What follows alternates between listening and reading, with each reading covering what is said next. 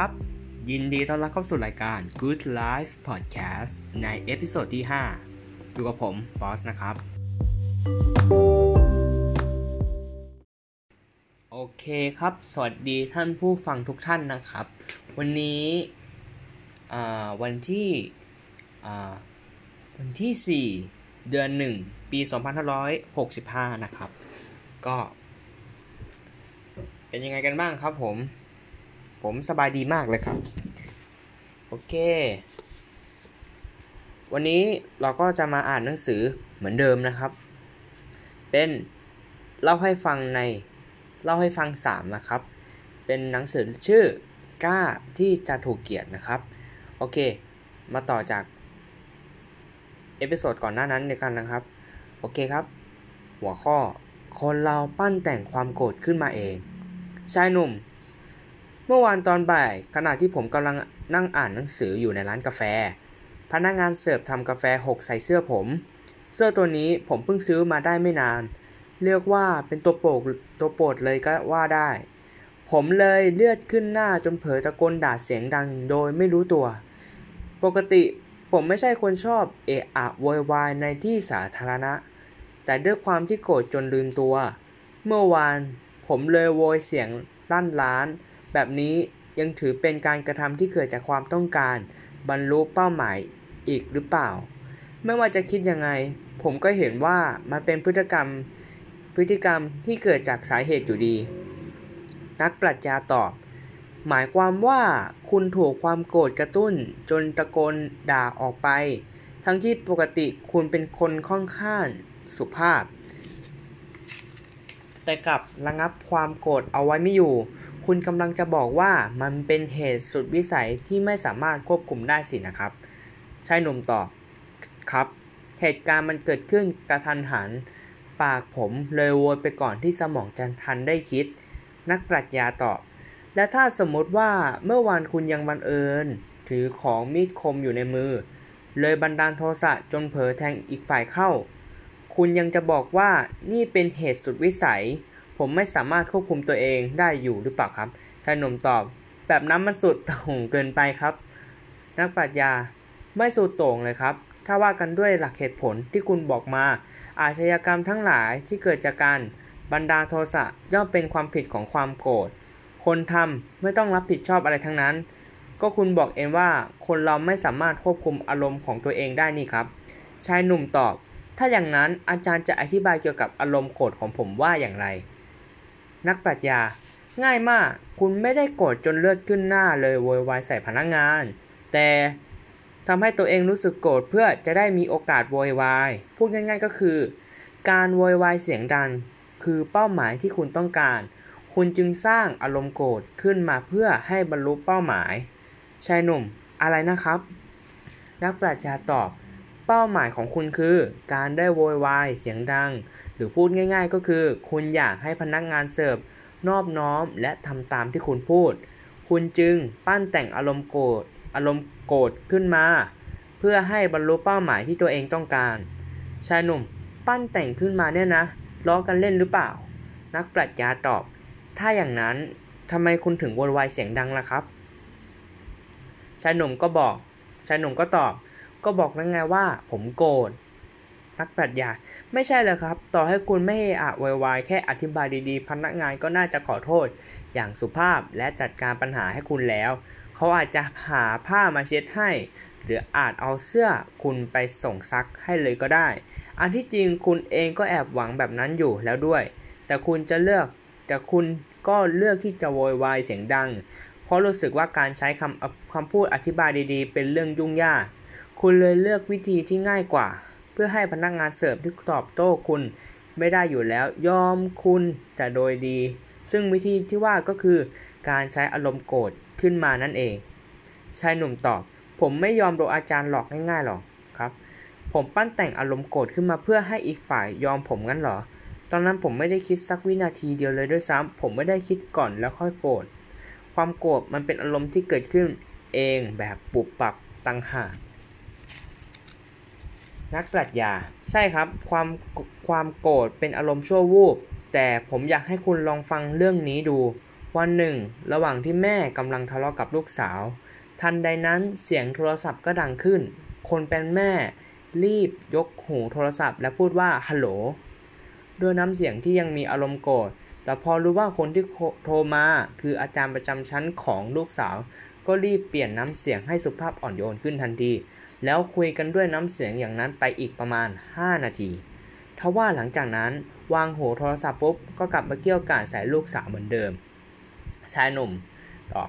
ไม่เห็นจะแปลกเลยครับ เรื่องแบบนี้เกิดขึ้นเป็นปกติอยู่แล้ว นักปรัชญา คุณไม่เข้าใจหรอครับ เรื่องนี้แสดงให้เห็นว่าความโกรธเป็นเครื่องมือที่สามารถควบคุมได้ คุณแม่คนนี้สะกดกั้นความโกรธเอาไว้ได้ในพริบตาที่โทรศัพท์ดังขึ้น แต่พอวางหูก็ดึงมันกลับมาใช้อีกครั้ง การที่เธอจะการที่เธอตะโกนเสียงดังก็เพราะต้องการกดดันลูกสาว ไม่ใช่เพราะระงับความโกรธไม่ได้น้าบ่มบอกว่าเธอเพียงแค่เอาอารมณ์โกรธมาใช้เพื่อให้ได้ในสิ่งที่ต้องการเท่านั้น ชายหนุ่มตอบ หมายความว่า ความโกรธเป็นแค่เครื่องมือที่ เราใช้เพื่อให้ได้ผลลัพธ์ที่ต้องการอย่างนั้นหรอ นักปรัชญา แนวคิดเรื่องการยึดเป้าหมายเป็นสำคัญบอกไว้แบบนั้นครับ ชายหนุ่มแม้อาจารย์ทำเป็นว่าตัวเองเข้าอกเข้าใจคนอื่น แต่จริงๆ เป็นพวกแล้วแต่จริงๆแล้วเป็นพวกไม่เห็นคุณค่าของอารมณ์ความรู้สึกแบบสุดโต่งสินะ ทั้งเรื่องความโกรธ และเรื่องเพื่อนผมความคิดแต่ละอย่างของอาจารย์นี่บอกชัดเลยว่า อาจารย์ไม่เชื่อในตัวเพื่อนมนุษย์เลยแม้แต่น้อย หัวข้อ การดำเนินชีวิต โดยไม่ย่อมให้อดีตมาครอบงำนักปรัชญา อะไรทำให้คุณคิดว่าผมเป็นพวกไม่เห็นคุณค่าของอารมณ์ความรู้สึกหรอครับชายหนุ่มตอบก็ลองคิดดูสิครับ อาจารย์ปฏิเสธอารมณ์ความรู้สึกของมนุษย์ แถมยังมองว่ามันเป็นเพียงแค่เครื่องมือที่ช่วยให้ได้มาซึ่งผลลัพธ์ที่ต้องการ แต่ขอโทษทีเถอะ การปฏิเสธอารมณ์ความรู้สึก ก็เท่ากับว่าปฏิเสธความเป็นมนุษย์ของเรานะ ความรู้สึกรัก โลภ โกรธ หลงนี่แหละครับ ที่ทำให้มนุษย์เป็นมนุษย์ ถ้าไม่มีมัน มนุษย์ก็เป็นแค่เครื่องจักร ไม่สมประกอบดีๆนี่เอง แบบนี้ถ้าไม่ใช่พวกปฏิเสธอารมณ์ความรู้สึกแล้ว จะให้เรียกว่าอะไรได้ล่ะครับ นักปรัชญา ผมไม่ได้บอกว่ามนุษย์ไร้อารมณ์ความรู้สึก เราทุกคนล้วนมีสิ่งเหล่านี้กันทั้งนั้น แต่ถ้าคุณจะบอกว่า มนุษย์เป็นสิ่งมีชีวิตที่ไม่สามารถควบคุมอารมณ์ความรู้สึกได้ ผมคงต้องขอค้าน เราไม่ได้ถูกบงการโดยอารมณ์ความรู้สึก เช่นเดียวกันที่ไม่ได้ถูกควบคุมโดยอดีต แอดเลอร์เชื่อแบบนี้ซึ่งเป็นคนละเรื่องกับการไม่เห็นคุณค่าของของอารมณ์ความรู้สึก ชายหนุ่ม อาจารย์จะบอกว่าคนเราไม่ได้ถูกควบคุมโดยอารมณ์ความรู้สึก และอดีตอย่างนั้นหรอครับนักปัจจาผมขอยกตัวอย่างแบบนี้ก็แล้วกัน สมมุติว่าคนคนหนึ่งมาจากครอบครัวที่พ่อแม่แยกทางกัน แต่การหย่าร้างนั้นก็เป็นแค่เหตุการณ์หรือข้อเท็จจริงอย่างหนึ่ง ไม่ต่างอะไรกับการที่น้ำในบ่อมีอุณหภูมิ 18 องศาเซลเซียส เราจะรู้สึกว่ามันอุ่น หรือเย็นก็ขึ้นอยู่กับความรู้สึกส่วนตัวที่เรามีณขณะนั้น ดังนั้นไม่ว่าจะเกิดเหตุการณ์อะไรขึ้นในอดีต ชีวิตเราในปัจจุบันก็ขึ้นอยู่กับว่าเราให้ความหมายแก่น แก่เหตุการณ์นั้นอย่างไรชายหนุ่ม ปัญหาไม่ได้อยู่ที่ว่ามีสิ่งใดเกิดขึ้น แต่อยู่ที่ว่าให้ความหมายกับสิ่งนั้นอย่างไรใช่ไหมครับ นักปรัชญาถูกแล้วครับ คนเราไม่สามารถนั่งเคลื่อนย้อนเวลากลับไปยังอดีตได้ เข็มนาฬิกาก็ไม่อาจหมุนทวนกลับได้เช่นกัน ถ้าหากคุณยังเชื่อในแนวคิดที่ว่า อดีตคือตัวกำหนดทุกสิ่ง คุณก็จะถูกอดีตพันธนาการเอาไว้ จนไม่อาจมีความสุขในวันข้างหน้าได้เลยชายหนุ่มนี่แหละครับ เพราะอดีตมันเปลี่ยนแปลงไม่ได้ ยังไงล่ะ ชีวิตก็เลยมีแต่ความทุกข์เต็มไปหมด นักปรัชญาไม่ใช่แค่ทุกข์นะสิครับ หากหากยังคิดว่าอดีต คือตัวกำหนดทุกสิ่งโดยไม่สามารถเปลี่ยนแปลงได้ ก็เท่ากับว่าเราทุกคนในตอนนี้ไม่สามารถควบคุมชีวิตตัวเองได้เลย สุดท้ายคงหนีไม่พ้น ต้องจมอยู่กับความรู้สึกสิ้นหวังต่อไปต่อโลกไปนี้ แล้วถอนใจเลิกดิ้นรนต่อสู้เหมือนกับพวกมองโลกในแง่ร้ายแบบสุดโต่ง จริงๆ แล้วแนวคิดเรื่องแผลใจของฟอยก็คือเชื่อว่าทุกอย่างถูกลิขิตมาแล้วนั่นเอง มันเป็นประตูที่นำไปสู่การมองโลกในแง่ร้ายอย่างแท้จริง คุณยอมรับทัศนคติแบบนั้นได้หรอครับ ชายหนุ่ม ถ้าเป็นอย่างนั้นผมก็คงไม่อยากยอมรับ แต่ถึงจะไม่อยากยอมรับยอมรับอย่างไง อดีตมันก็มีอิทธิพลมหาศาลอยู่ดี โทษนะครับ นักปรัชญา ลองคิดว่าคนเราเปลี่ยนแปลงได้สิครับ ลองคิดว่ามนุษย์เป็นสิ่งมีชีวิตที่สามารถเปลี่ยนแปลงได้ คุณต้องลองเปลี่ยนจุดยืนและหันมาใช้ชีวิต หันมาใช้วิธีมองโลกแบบใหม่ ที่พวกยึดติดกับอดีตไม่มีทางทำได้แทนชายหนุ่ม ไม่ว่าอย่างไงอาจารย์ก็จะยืนการให้ผมลองเชื่อดูก่อนว่า คนเราเปลี่ยนแปลงได้ใช่ไหมครับ นักปรัชญาใช่แล้วครับ ขอให้คุณรู้ไว้ว่าเมื่อใดก็ตามที่คุณไม่เชื่อว่า มนุษย์สามารถตัดสินชะตากรรมของตัวเองได้ นั่นแปลว่าคุณกำลังเชื่อแบบฟอยว่าอดีตคือตัวกำหนดทุกสิ่ง ชายหนุ่มกวาดตา ชายหนุ่มกวาดสายตาไปรอบๆ ห้องทำงานของนักปรัชญา ผนังด้านหนึ่งมีตู้หนังสือตั้งอยู่ บนโต๊ะไม้ขนาดเล็ก มีกระดาษซึ่งน่าจะเป็นต้นฉบับที่เขียนค้างไว้วาง ไว้วางอยู่กับปาก วางอยู่กับปากกาหมึกซึม นักปรัชญาเชื่อว่าคนเราไม่ได้ถูกวงการด้วยเหตุการณ์ในอดีต แต่ขับเคลื่อนด้วยความต้องการผลลัพธ์บางอย่างที่ปรารถนา การยึดเป้าหมายเป็นสำคัญที่นักปรัชญาพูดถึง เป็นแนวคิดที่ต่างไปจากหลักจิตวิทยา แนวอื่นๆ อย่างสิ้นเชิง จึงเป็นเรื่องยากที่ชายหนุ่มจะยอมรับได้ แต่ถึงอย่างนั้น จะเริ่ม โต้แย้งจากตรงไหนดีล่ะชายหนุ่มสูดลมหายใจเฮือกใหญ่ โซกราสติกกับแอดเลอร์ชายหนุ่ม เรามาคุยเรื่องเพื่อนอีกคนของผมกันดีกว่า สมมติว่าเขาชื่อกอนะครับ เขาเป็นคนล่าเริง สามารถพูดคุยกับคนที่เพิ่งเจอเพิ่งเจอกันครั้งแรกได้อย่างถูกคอ และแค่ใช้เวลาแป๊บเดียว ก็ทำให้คนอื่นยิ้มได้แล้ว ใครๆก็ชอบเขากันทั้งนั้น ในทางตรงกันข้าม ผมเป็นคนนิสัยแปลกแถมยังเข้าสังคมไม่เก่ง อาจารย์ยืนยันว่า คนเราเปลี่ยนแปลงได้ตามแนวคิดของแอดเลอร์ใช่ไหมครับ นักปรัชญา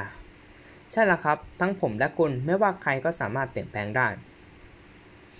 ชายหนุ่ม อาจารย์คิดว่าผมสามารถเปลี่ยนแปลง เปลี่ยนไป เป็นเหมือนกอได้อย่างนั้นหรอครับ ผมอยากเป็นแบบเขามากเลย นักปรัชญา ดูจากรูปการตอนนี้แล้วคงเป็นไปไม่ได้นะครับ นักปรัชญาเอ้ยชายหนุ่มนะครับฮ่าฮ่าเผยไตเผยไตออกมาจนได้ ตกลงอาจารย์ไม่เชื่อลงไม่เชื่อเรื่องที่คนเราเปลี่ยนแปลงได้แล้วหรอครับ นักปรัชญาเปล่าเลยครับ ไม่ใช่แบบนั้น น่าเสียดายที่คุณยังไม่เข้าใจหลักจิตวิทยาแบบแอดเลอร์เลย ก้าวแรกของการเปลี่ยนแปลงอยู่ที่การตระหนักรู้ครับชานุ่ม งั้นก็แปลว่า ขอแค่เข้าใจหลักจิตวิทยาแบบแอดเลอร์ผมก็จะเป็นเหมือนเพื่อนคนนี้อย่างนั้นหรอครับ นักปรัชญาทำไมถึงรีบร้อนอยากให้อยากได้คำตอบนักนะครับคำตอบเป็นสิ่งที่คุณควรออกไปค้นหาด้วยตัวเอง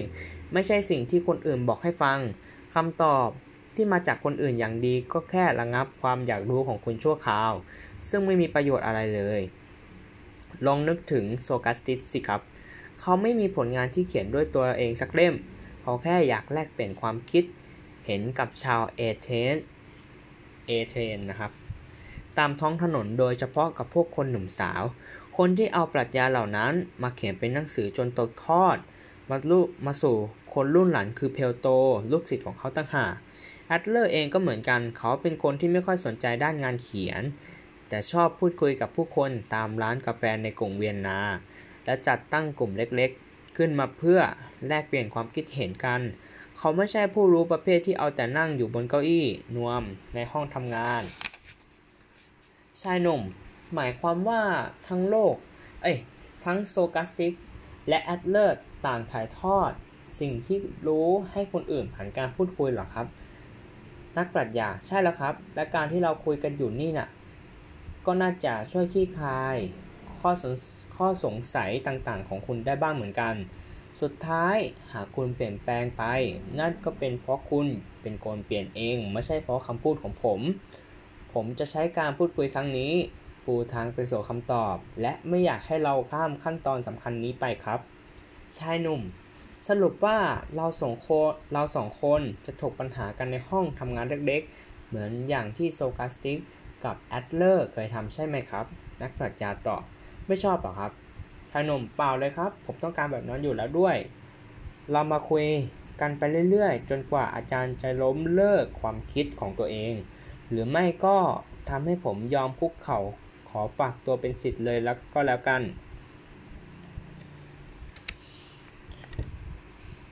คุณพอใจกับสิ่งที่เป็นอยู่แล้วหรือหัวข้อ นักปรัชญากลับมาที่ประเด็นเดิมของเรากันดีกว่า คุณอยากเป็นคนสดใสล่าเริงเหมือนอย่างคุณก่อใช่ไหมครับ ชายหนุ่มตอบ แต่อาจารย์บอกว่ามันเป็นไปไม่ได้นี่ครับ จริงๆ ผมก็คิดอย่างนั้นเหมือนกัน แค่อยากให้อาจารย์ปวดหัวเล่นเลยลองแกล้งดูนะครับ แกล้งดูนะครับ ผมรู้ตัวอยู่แล้วว่าไม่สามารถเป็นเหมือนเพื่อนคนนั้นได้ นักปรัชญาทำไมถึงคิดอย่างนั้นล่ะครับ ชายหนุ่มตอบง่าย ๆเลยครับ ก็เพราะนิสัยต่างกันนะสิ หรือถ้าจะพูดให้ตรงกว่านั้นก็คือ สันดานต่างหากครับ สันดานต่างกันครับ นักปรัชญาโอ้โหชายหนุ่ม ผมขอให้อาจารย์เป็นตัวอย่างก็แล้วกันครับ อาจารย์อยู่ท่ามกลาง หนังสือมากมาย พอเปิดอ่านเล่มไหนก็ได้ ความรู้ใหม่ๆ พูดง่าย ๆ ว่าความรู้ของอาจารย์เพิ่มพูนอยู่ตลอดเวลา ยิ่งอ่านมากเท่าไหร่ก็ยิ่งรู้มากขึ้นเท่านั้น และพอยิ่งรู้ก็ยิ่งรู้สึกว่าตัวเองสามารถเปลี่ยนแปลงได้ แต่น่าเสียดายตรงที่ต่อให้มีความรู้มากขึ้นแค่ไหน เราก็ไม่สามารถเปลี่ยนแปลงนิสัย หรือสันดานที่เป็นรากฐานของตัวเราได้หรอกครับ หากสันดานมันไม่ได้อยู่อะหากสันดานมันไม่ได้เรื่องมาตั้งแต่ต้น ต่อให้มีความรู้แค่ไหนก็ช่วยอะไรไม่ได้ เพราะสุดท้ายความรู้ก็จะหลุดลอกออกไป พอรู้ตัวอีกทีก็กลับมาเป็นคนเดิมเสียแล้ว แนวคิดของแอดเลอร์ก็เหมือนกัน ไม่ว่าจะไม่ว่าผมจะพยายามสั่งสม ความรู้เกี่ยวกับเขามากแค่ไหน ก็คงเปลี่ยนนิสัยตัวเองไม่ได้ ความรู้อย่างไงก็เป็นแค่ความรู้ ต่อให้มีมากแค่ไหนสุดท้ายก็ต้องโยนทิ้งไปอยู่ดี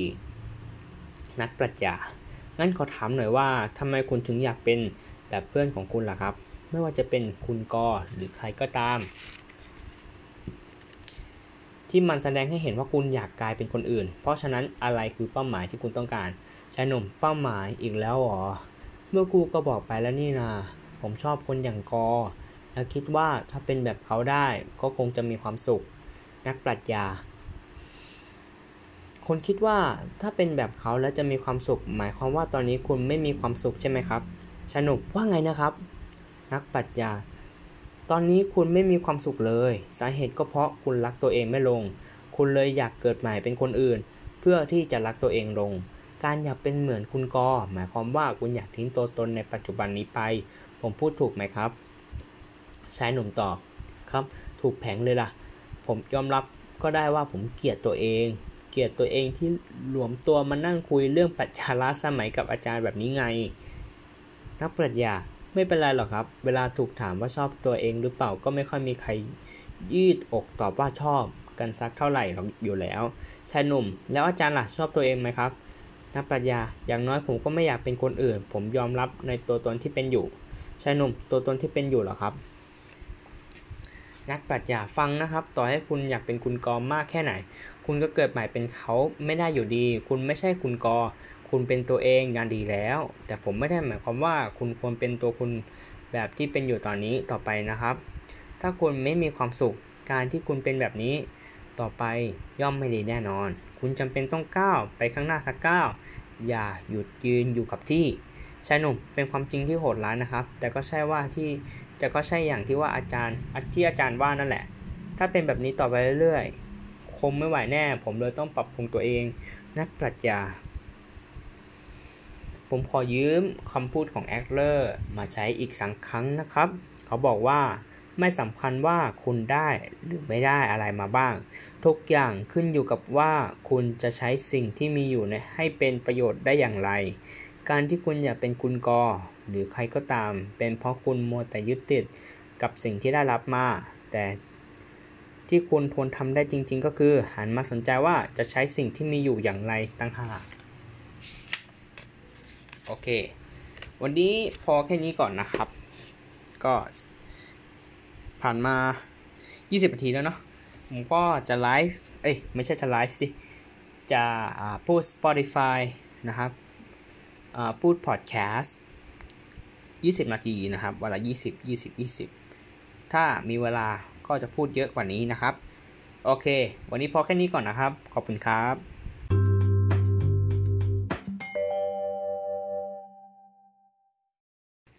คุณที่ติดตามรับฟัง Good Life Podcast ใน episode ที่ 5 ถ้ามีอะไรผิดพลาดผมต้องขออภัยณที่นี้ด้วยนะครับ ขอบคุณครับ